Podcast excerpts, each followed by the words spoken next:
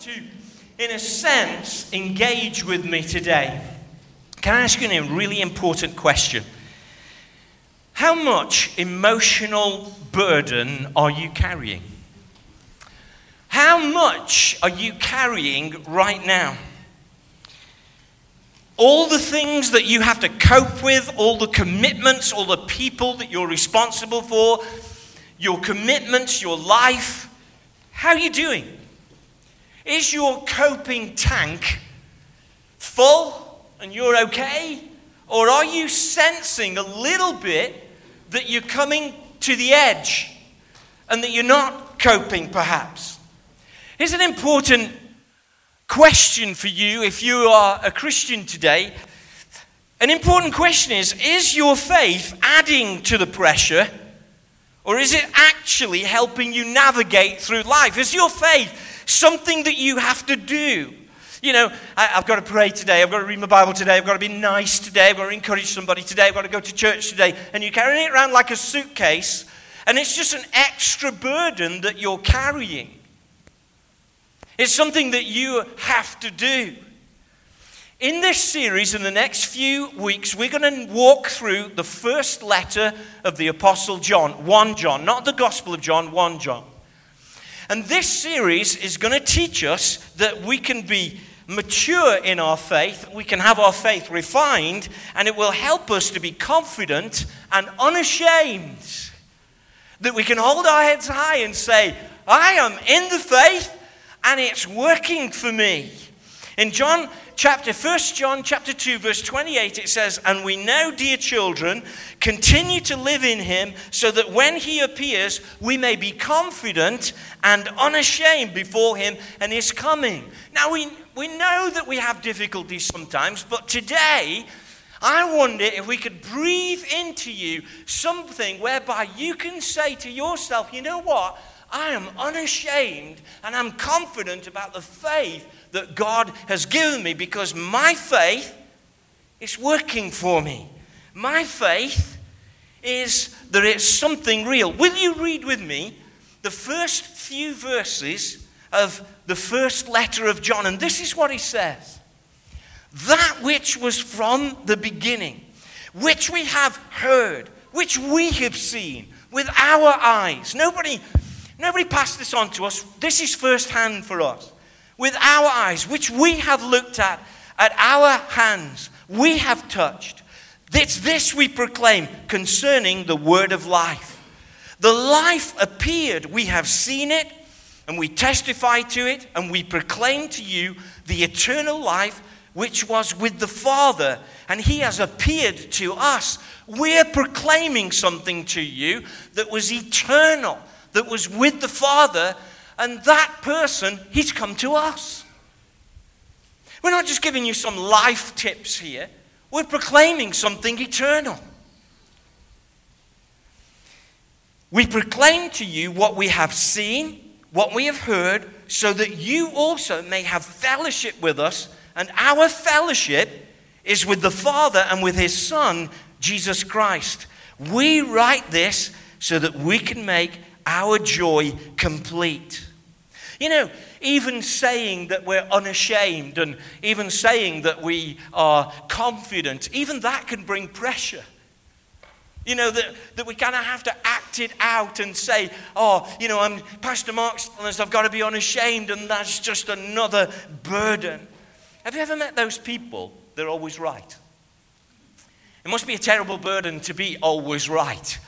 But sometimes, even though we, we have our struggles, Christians can come across like that a little bit because we're saying, you know, we've got this thing and you really need to have it. And, and sometimes uh, we need the, we almost wish we had the luxury and the lack of pressure to say, you just believe what you believe and I'll believe what I believe.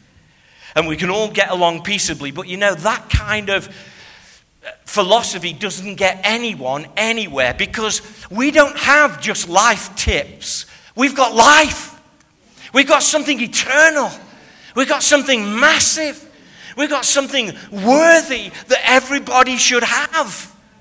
And, and even though there are times when you think, you know what, I feel like everybody's against me, but I've still got to share, even so, because what you've got is so important, it's so real, and it's so right, even so, we still have to share it.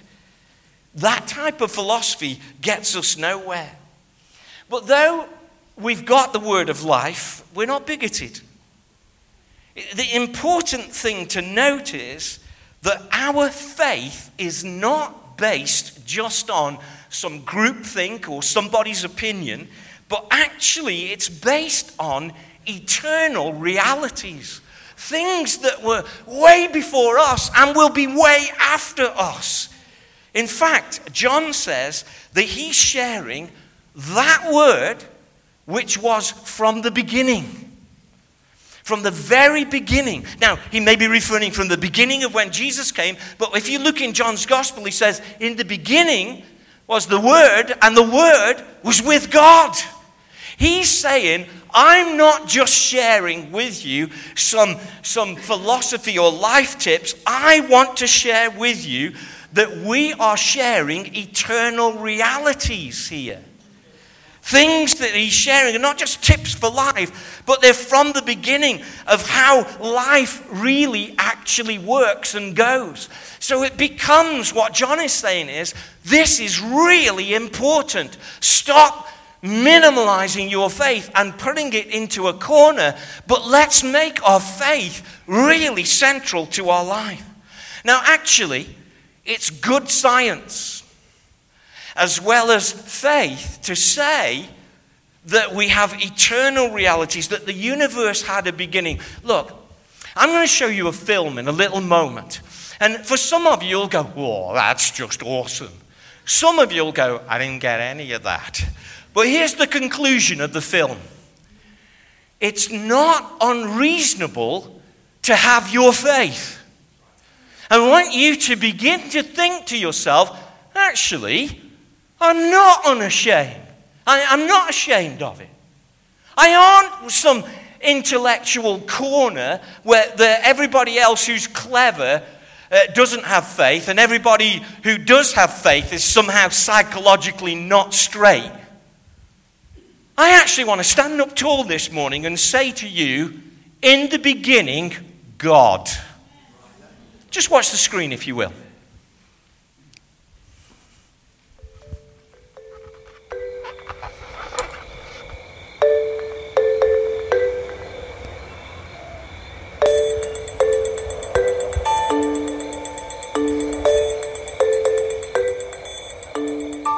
Does God exist? Or is the material universe all that is, or ever was, or ever will be? One approach to answering this question is the cosmological argument.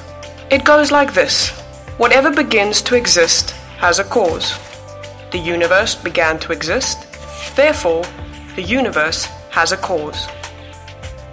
Is the first premise true? Let's consider. Believing that something can pop into existence without a cause is more of a stretch than believing in magic. At least with magic, you've got a hat and a magician. And if something can come into being from nothing, then why don't we see this happening all the time? No, everyday experience and scientific evidence confirm our first premise. If something begins to exist, it must have a cause. But what about our second premise? Did the universe begin? Or has it always existed? Atheists have typically said that the universe has been here forever. The universe is just there, and that's all. First, let's consider the second law of thermodynamics. It tells us the universe is slowly running out of usable energy, and that's the point. If the universe had been here forever, it would have run out of usable energy by now. The second law points us to a universe that has a definite beginning. This is further confirmed by a series of remarkable scientific discoveries. In 1915, Albert Einstein presented his general theory of relativity. This allowed us, for the first time, to talk meaningfully about the past history of the universe. Next, Alexander Friedmann and George Lemaitre, each working with Einstein's equations, predicted that the universe is expanding. Then in 1929, Edwin Hubble measured the red shift in light from distant galaxies. This empirical evidence confirmed not only that the universe is expanding, but that it sprang into being from a single point in the finite past. It was a monumental discovery, almost beyond comprehension. However, not everyone is fond of a finite universe, so it wasn't long before alternative models popped into existence. But one by one, these models failed to stand the test of time. More recently, three leading cosmologists, Arvind Borde, Alan Guth, and Alexander Vilenkin, prove that any universe which has on average been expanding throughout its history cannot be eternal in the past but must have an absolute beginning. This even applies to the multiverse, if there is such a thing. This means that scientists can no longer hide behind a past eternal universe. There is no escape. They have to face the problem of a cosmic beginning. Any adequate model must have a beginning, just like the standard model. It's quite plausible then that both premises of the argument are true. This means that the conclusion is also true. The universe has a cause. And since the universe can't cause itself, its cause must be beyond the space time universe. It must be spaceless, timeless, immaterial, uncaused, and unimaginably powerful, much like God. The cosmological argument shows that, in fact, it is quite reasonable to believe that God does exist. Can I hear an amen, church? You see, what John is going to write to us, he says, I'm proclaiming to you the word of life that was from eternity, from the beginning. And so don't let's minimize our faith down to a few little life tips and principles of how to get through. We are talking about realities that are massively important for our lives. That there is an eternity and there is a God, and it's absolutely reasonable and intellectual to say so. And so don't let anybody place you in a corner. Now, given that, let me say this to you. Be given this strength and this importance, rather than you carrying your faith around like an old suitcase of duty, oh, I must do this, I must be good, I must do that. Something so important, surely your faith must help you. Your faith has to begin to carry you and to navigate you through life. Who's carrying who? Are you carrying a, a lot of religion and, and commitment around, or is your faith so filling your life that it's giving you strength and you power and you the ability to be able to be unashamed in this life and to stand tall and make a difference? Who is carrying who, or what is carrying what? If your faith doesn't feed you, you'll burn out. We've got so many burdens to carry. If Christianity's just another one to get done, you'll burn out. So I want to ask the question today how can we live an unashamed faith? A faith that feeds us and carries us. Not that we don't have any sacrifice, not that we won't have any hard times. I'm not saying that we're just going to breeze through life like floating on a cloud and all the rest of it. But how can we live an unashamed faith whereby we say, you know what, my faith works for me? And for those of you who perhaps, you know, you were once doing great and perhaps now you're not doing as well as you used to do, perhaps it, I'm going to give you two keys today to start off this week where you can say, you know what? That's what I'm going to do in order to get my faith working for me. Number one, John said this. He said, I'm going to tell you about what we have heard, what we have seen with our eyes, which we have looked at, which we with our hands have touched. In other words, your faith can be an unashamed faith and not a false burden if it's first hand faith. It's your faith. It's not the faith of your mom or your dad or your family or, or even your church, but it's your faith. And John says, We proclaim to you the word of life. There's a very interesting phrase, that phrase, word of life. Because there is a sense for all of us in which we've all been handed the message, haven't we? Somebody told us. And in one sense, that means the way that we received Jesus and Christianity is a little bit secondhand. We had faith passed on to us. But that phrase, the word of life, means this. He says, I proclaim the word of life. And it means the word which has life in it. That its very nature exudes life and it's always fresh.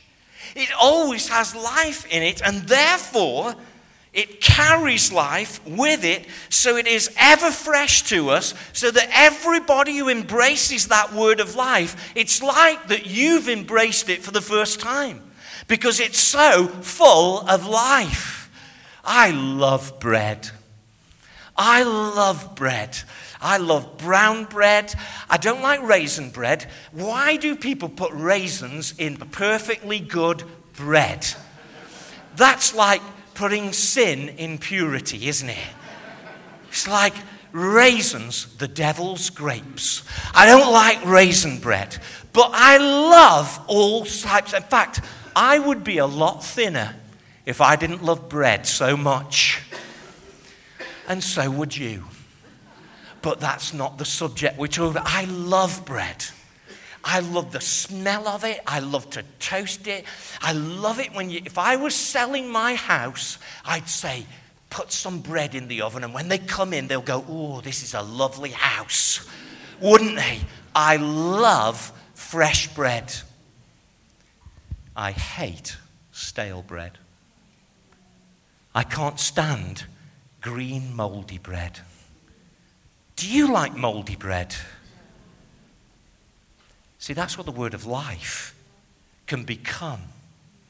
But actually, even though the recipe for bread is as old as old as humanity almost, the word of life can be fresh bread every day for you it can be so real and so fresh that it begins to fill you new every day. It's great to have some fresh bread, and that's what John means here. He says, We've touched him, we've handled him, we've seen him, but we're talking to you now about the word of life that's ever fresh, ever new, ever real. And what I would say to you today is you need to have that first fresh faith. Let me ask you, how second hand is your faith, an experience? That which you are living out, are you just gleaning that from your mum and your dad or somebody else? Is it your experience or is it first hand to you? Because if you want to live an unashamed life and an unashamed faith, you have to have first hand faith. It's my faith, it's what I experience, it's what I do. What makes up a first hand faith? There are, the, in a first hand faith, there will be some key factors to it. First of all, a first hand faith receives things. I get something.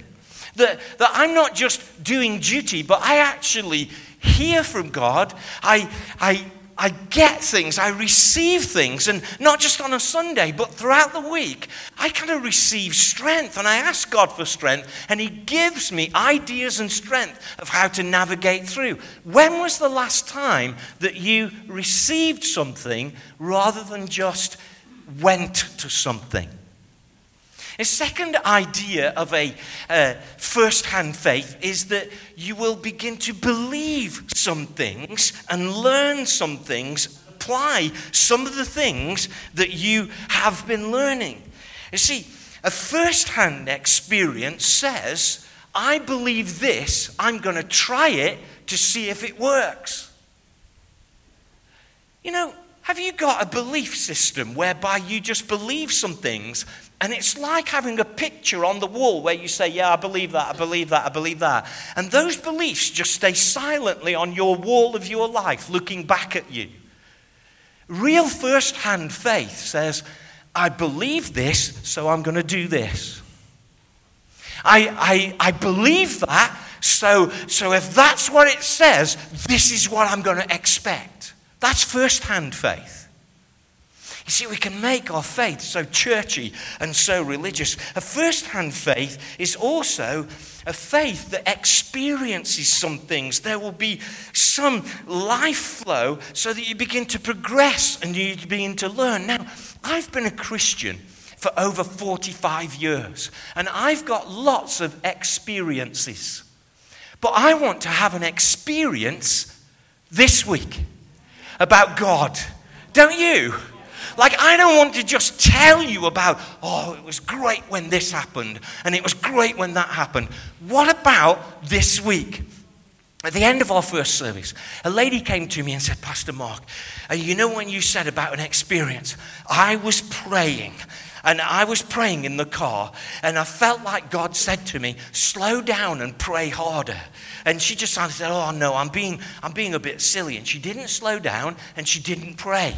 And then she entered a roundabout legally, that was fine. She was doing the right thing, and somebody broadsided her. And she said, Mark, I just feel, had I have slowed down and prayed, that accident wouldn't happen.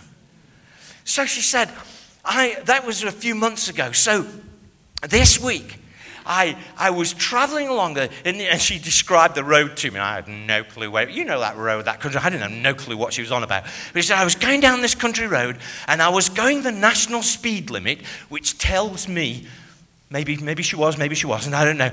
And she felt like the Lord said, Do you remember when I asked you to pray? Pray now. And she began to declare in her car, and she slowed down. She began to declare in her car, those who dwell in the uh, most high place will be kept safe in the Lord. Those who dwell in the Lord will be kept safe. She began to declare it over and over again. As she came round a bend, a Range Rover was overtaking somebody on the wrong side. She slammed her brakes, closed her eyes, which is never good when you're driving. And she slammed her brakes, closed her eyes, cried out to the Lord. And she said, I opened my eyes as the Range Rover passed me by. And she said, I, because I slowed down and prayed and listened, I feel like that the Lord delivered me. That was her this week experience. That's not her story from years ago of when God spoke to her. How's your faith? You can have a first hand faith if you begin to flow and expect. If you begin to say, My faith I want to receive something from you, God. I want to put my beliefs into action. I want to experience some things. First hand faith also is expressed. That when you go to work, that people know that you are a Christian. You know, you won't believe this, but, and those who know me don't believe this, uh, but I used to make hi fis. I used to put together uh, turntables, record turntables, and solder speakers together. Me, with hot things that are electrical. If you know me, you know how dangerous this is. I used to do that, and I used to live in, in Scotland, and in this factory, they said to me that when I left that company, they said this to see a Christian is in action is breathtaking. You see, you've got to not only receive and believe and experience, but you've got to express your faith. A first hand faith isn't a faith whereby it's like everybody else. You all go into work grumpy. Now, I'm not saying be obnoxious. I'm not saying be the, the one that gets on everybody's nerves because you're trying to prove a point, how joyful you are. Oh, those people are so annoying, aren't they? But what I'm saying to you is, you do have to express that which is real about your faith. Maybe, maybe a little expression would be to tomorrow morning in the canteen just to bow your head for 10 seconds and give thanks for your food. Perhaps that would be one little expression. I don't know, it may not be appropriate in your workplace. But how are you expressing your faith. See, I'm a teacher, and that's one of my gifts, but teaching is good. It's very need, needful. It, it really is. And, and as you express your faith, your boldest moments will be your best moments. You will have something to say, you will have a testimony. But you know, teaching is great, it's needful, it's what we do here, it's fine, we will always teach. But you know, your experience is also vital. You can't just know more than you experience all the time. We sing often beyond our experience, and we want those realities to come together. We talk about doubting Thomas, but you know, I, I, don't know whether I would be similar to him. Looking at the disciples and all the mistakes they had, and they are telling me that Jesus is risen from the dead, I don't know whether I would have trusted them. And he said, Unless I put my finger in the side, I'm not believing you. And then Jesus comes along and he says, Look at my hands, look at my feet. It's I myself. Touch me and see. A ghost does not have the flesh and bones that I have. Thomas, Experience it for yourself. And I'm saying to you, BCC, you can't live on somebody else's faith. You've got to experience it for yourself. You can't live on your past faith, on that old bread. It's stale. Throw it out of the bread bin of your experience and get some fresh bread. We need fresh bread in our lives. Can I hear an amen, church? I want fresh bread, a first hand faith. I don't want to be living off something in the past. In this world of second hand thrills, cheap thrills that everybody else tells you you're supposed to enjoy that. You know, I've seen people standing around in entertainments and they're all miserable and they go, Oh, this is great, isn't it? And they go, Yeah, this is great, isn't it? And it's second hand thrills are most we are most effective when we've got a first hand faith. A faith that receives, a faith that believes, a faith that expresses itself and experiences, a faith that's not hidden, a faith that does. First hand faith. That's what John says. He says, I'm not telling you something I haven't experienced, I've touched it.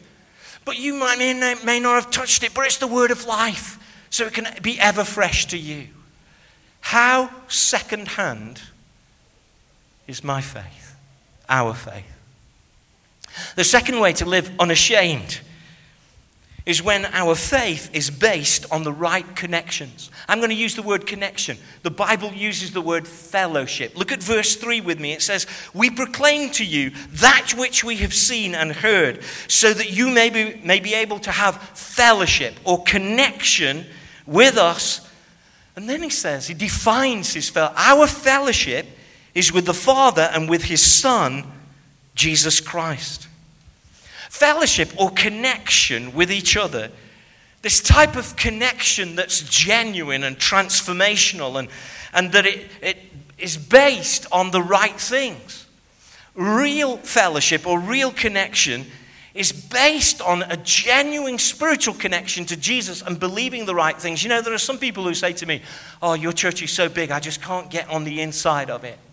And some people say that about any size of church, to be honest oh, I just don't seem to be able to get into or connect with church. And you know, that might not actually have to do with the social structures of church, but actually, if we're genuinely, spiritually connected to Jesus and vibrantly connected to the Son, believing the right things. You see, we're going to love you wherever you come from. We're going to, we're to reach out to you, but really to connect genuinely to each other is you've got to have a connection with the Son.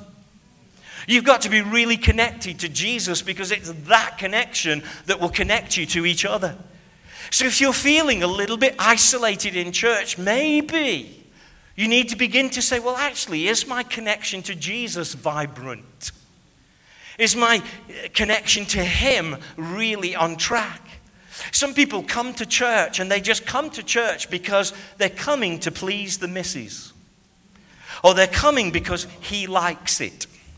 or they're coming because that's what my dad did. You will never fully connect into church until you really connect into Jesus. Because the basis of our fellowship is our connection to Jesus. How would I have ever met some beautiful people from Brazil? I didn't go looking for anybody from Brazil.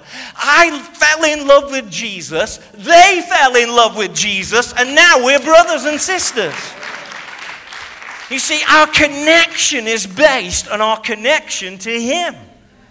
That's the first connection.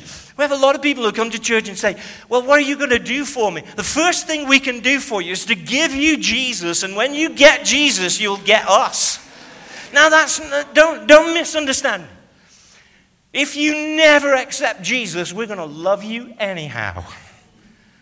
We, we're going to be kind to you. We're going to give you food. We'll give you what you need. We'll do what we can to help you.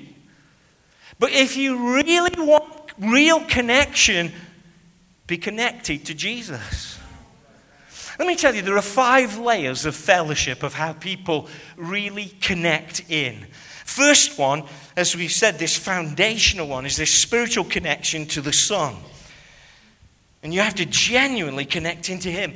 Paul said to the Colossians that you can lose your connection to the head. He actually describes a person that has lots of doctrine, lots of teaching, lots of discussion, but he says actually their connection is gone. He says this, let me read it to you. He says, um, he describes this religious person do not let anybody who delights in false humility and the worship of angels disqualify you.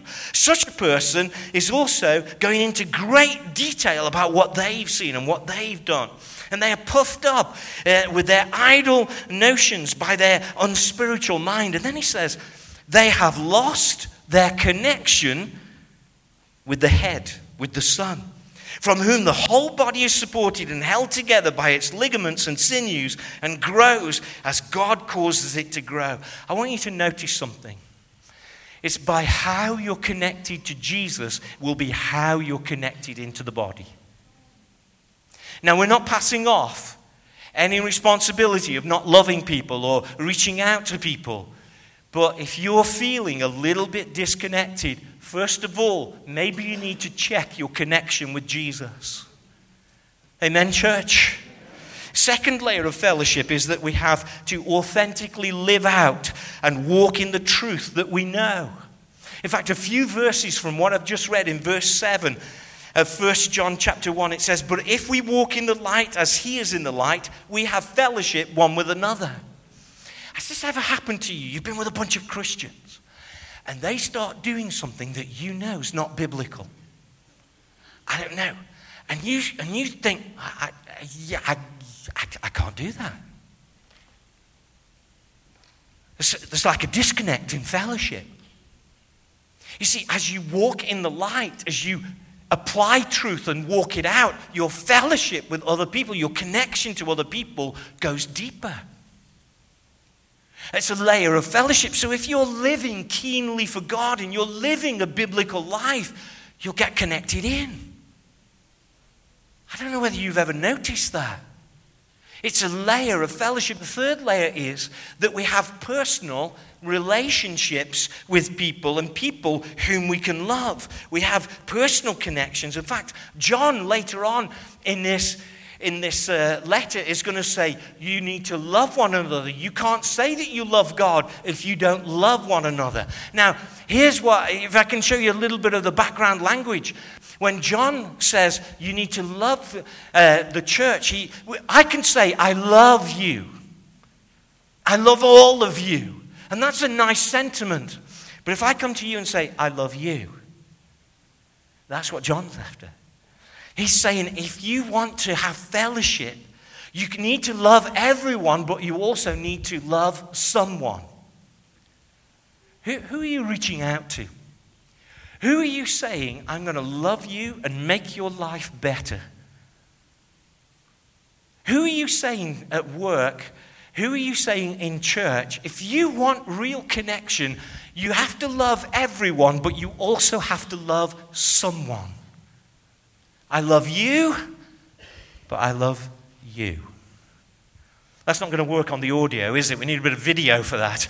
because the English word for you is the same. I love you, plural, but I will love you, singular. Unless you can love people individually, you'll never get connected. A fourth layer of fellowship is that we join in with the great vision that we've all got to get uh, for our city. You know, that we have a common purpose, that we have fellowship around building a vibrant church and a great church. We do this together because we want to do something great. Have you ever met those people? You know, I don't know whether you have this in your experience, but you say a great vision, and there's somebody who goes, Oh, but will it work? Instead of just joining in and saying, Yeah, we can do this together, you never win a scrum by standing outside the scrum. Let me just teach the New Zealand people how to play rugby here. You never win a scrum by standing outside the scrum and saying, Oh, I wouldn't have done that. I wouldn't have done that. You can't win a scrum that way. You have to get in a scrum and push your hardest and try and spin them round and grab that ball and run to score a try. Am I right or am I wrong? In this great rugby nation of ours, that is true. You won't feel the fellowship and the connection unless you say, you know what? I can't build this on my own, but let's build it together. Let's do something great. Let's change a city. Let's build a church. Somebody, somebody say amen at least. Let's build a church. Let's reach out. Let's begin to change things. Let's become so full of Jesus that together we make a real difference. Amen, church? You see, if you never join in, and it's your faith is always about this is my need and my my provision and my issue and my thing. If you never join in to the common vision, you'll you'll miss some connection. Transformed lives, transforming lives.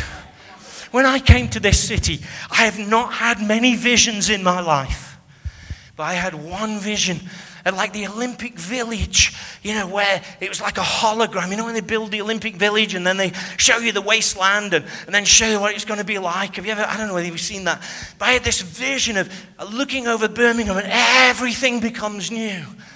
And one thing that God said to me is, you can't fit a city in a building. So you need to do it together with lots of people.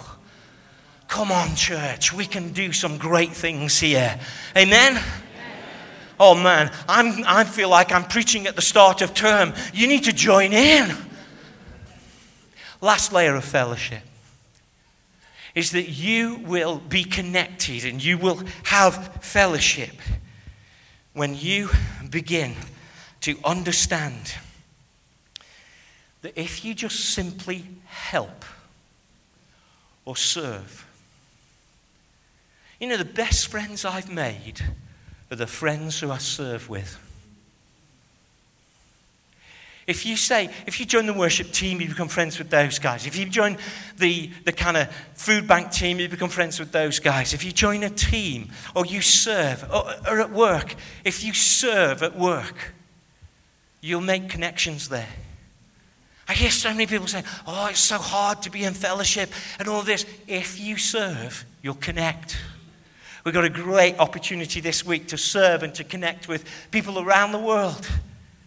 I wonder if you can connect and serve right from there. You see, there are all valid ways of fellowship connection by walking in the truth, personal relationships, common purpose, serving together. But the foundation is that first one connection to the Son. And in a few moments, I'm going to ask you to renew your connection to the Son. Look, for many of you, I know you're saved. I know that if you died tonight, you'd go to heaven. Cha-ching, job done. I know all of that. But how connected are you today with a vibrant relationship to Jesus? Romantic Tips by Mark Ryan coming up. You need to tell your wife you love her every day several times. You know the old joke about, you know, it's just, it's just abhorrent to me where, you, where people say, oh, I told her I loved her on the wedding day, and when it changes, I'll, you know, I'll tell her, uh, you know, again. Well, that's rubbish. And we, you know what? We shouldn't be making jokes like that anymore. We should be honoring our women in our lives. And shouldn't we, guys? Can I hear an amen from some guys at least? We should be honoring the women amongst us. So I tell Kathy every day, several times a day, I love you, I love you. It's no different with Jesus. When was the last time that you just spent some time with him saying, I just love you, God? I don't want you to do anything for me. I just love you. I'm so glad that I'm a Christian. I'm so glad that I'm, I'm here. I'm so glad I'm with you. You see, authentic connection is connection to the head, to the Son. So I want to ask you today how first hand is your faith? You see, John said, We write these things for you so that my joy is complete. Older Christians always love it when people progress. After you've been a Christian for a while, you know there's so many things that compete for your joy. When you first started becoming to church and you first started becoming a Christian, you just wanted Jesus and nothing else. And now you're thinking, well, if it's Jesus and the great worship band, or if it's Jesus and the nice building, I mean, it's Jesus and the, and, the, and the fellowship group, and it's Jesus and, and Jesus and, and Jesus and. How many things do you need to compete for your joy? I want to say to you, we'll do all of those things, but when we progress and we're connected, we will have the joy of developing in Jesus. Real joy comes when we make deeper progress. Can I ask you just to stand with me just for a few moments, but don't switch off? I just want to speak some things over your life. There's a church in Revelation, a great church, a church that could discern apostles and they could discern doctrine. But you know what the Lord said to them? Go back to your first love. I'm going to ask the worship team just to come. And I want to say to you today let your faith be first hand. Do something this week that's just about you and God. You know, when you do something for your wife or your family and, and they look at you and go, Oh, you thought of me. You know, you, you knew I liked that, so you did that. What about spending some time this week where you say, God, this isn't about me and BCC, this isn't about me and church or me and my family, this is about me and you. You might go on a little prayer walk and say, you know, for this prayer walk, I'm just going to praise you for the whole time. I'm not going to ask you for anything. Although God loves it when you ask Him for things. He loves to hear, well, what do you need? I, I love you so much. I want to give you the things that you need. Can I ask you this week to do something that is just about you and God? Can I ask you this week to let your connections be real? That you connect in with the Son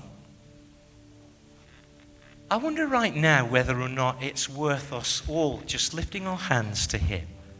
Why don't we do that together?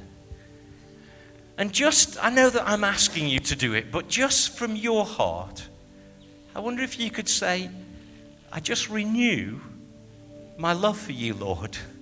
A bit like me saying to Kathy, I love you, Kathy. We've been married over 40 years, but I'm not going to stop telling her that I love her. You're going to heaven, you're fine, that's, that's okay. But I wonder today if you could just say, God, I love you. You see, your faith will be unashamed when it's first hand, it's yours. Your faith will be unashamed when you get connected. I'm going to lead just a little prayer just right now. Just for some people here, you might, you might be a church goer. You, you come because somebody else, you know it pleases somebody else, but you've never given your heart to Jesus. I mean, really. Or you've let it go and, it, and you've just gone a little bit cold on God. I'm going to lead you in a prayer whether you could renew your commitment to God. Would that be all right? I'm going to leave gaps in what I say so that you can pray this in your mind and in your heart. Heavenly Father, I come to you now. I'm sorry that I've allowed things to go cold in my life. I return to you now. Forgive me.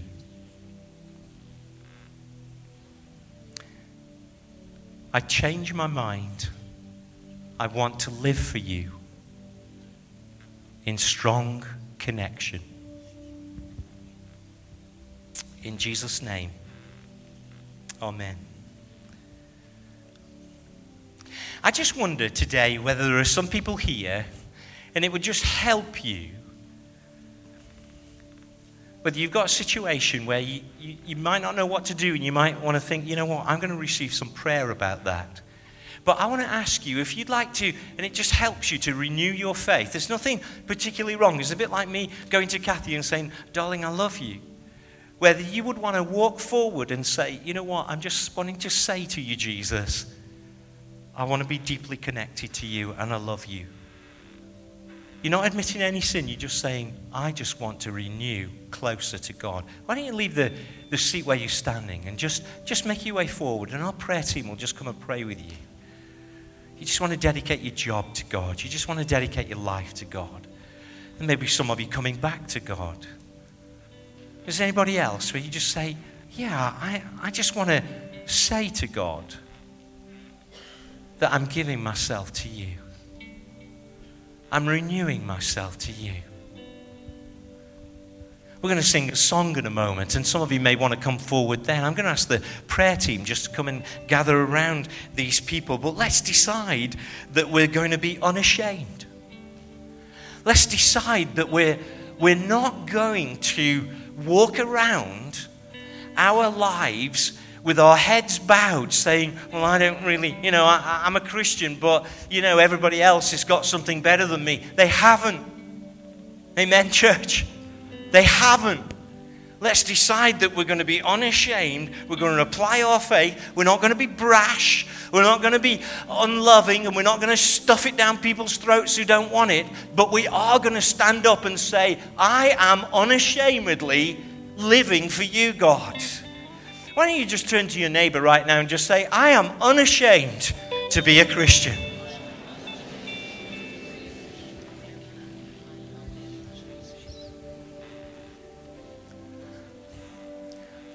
You know, we are not looking for fame, but we are looking to be unashamed. Just turn to your neighbor again and say, Come on, be unashamed. Be unashamed about how you live.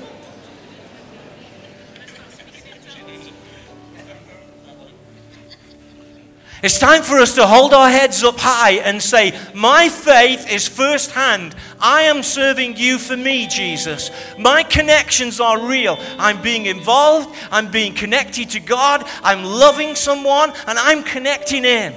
Amen, church? Luca, just lead us in a song, if you will. We're not looking for fame, but we are looking to be unashamed. Just lift your hands with me and will you just sing this song as a prayer? I'm going to ask the prayer team just to come and pray with these folks.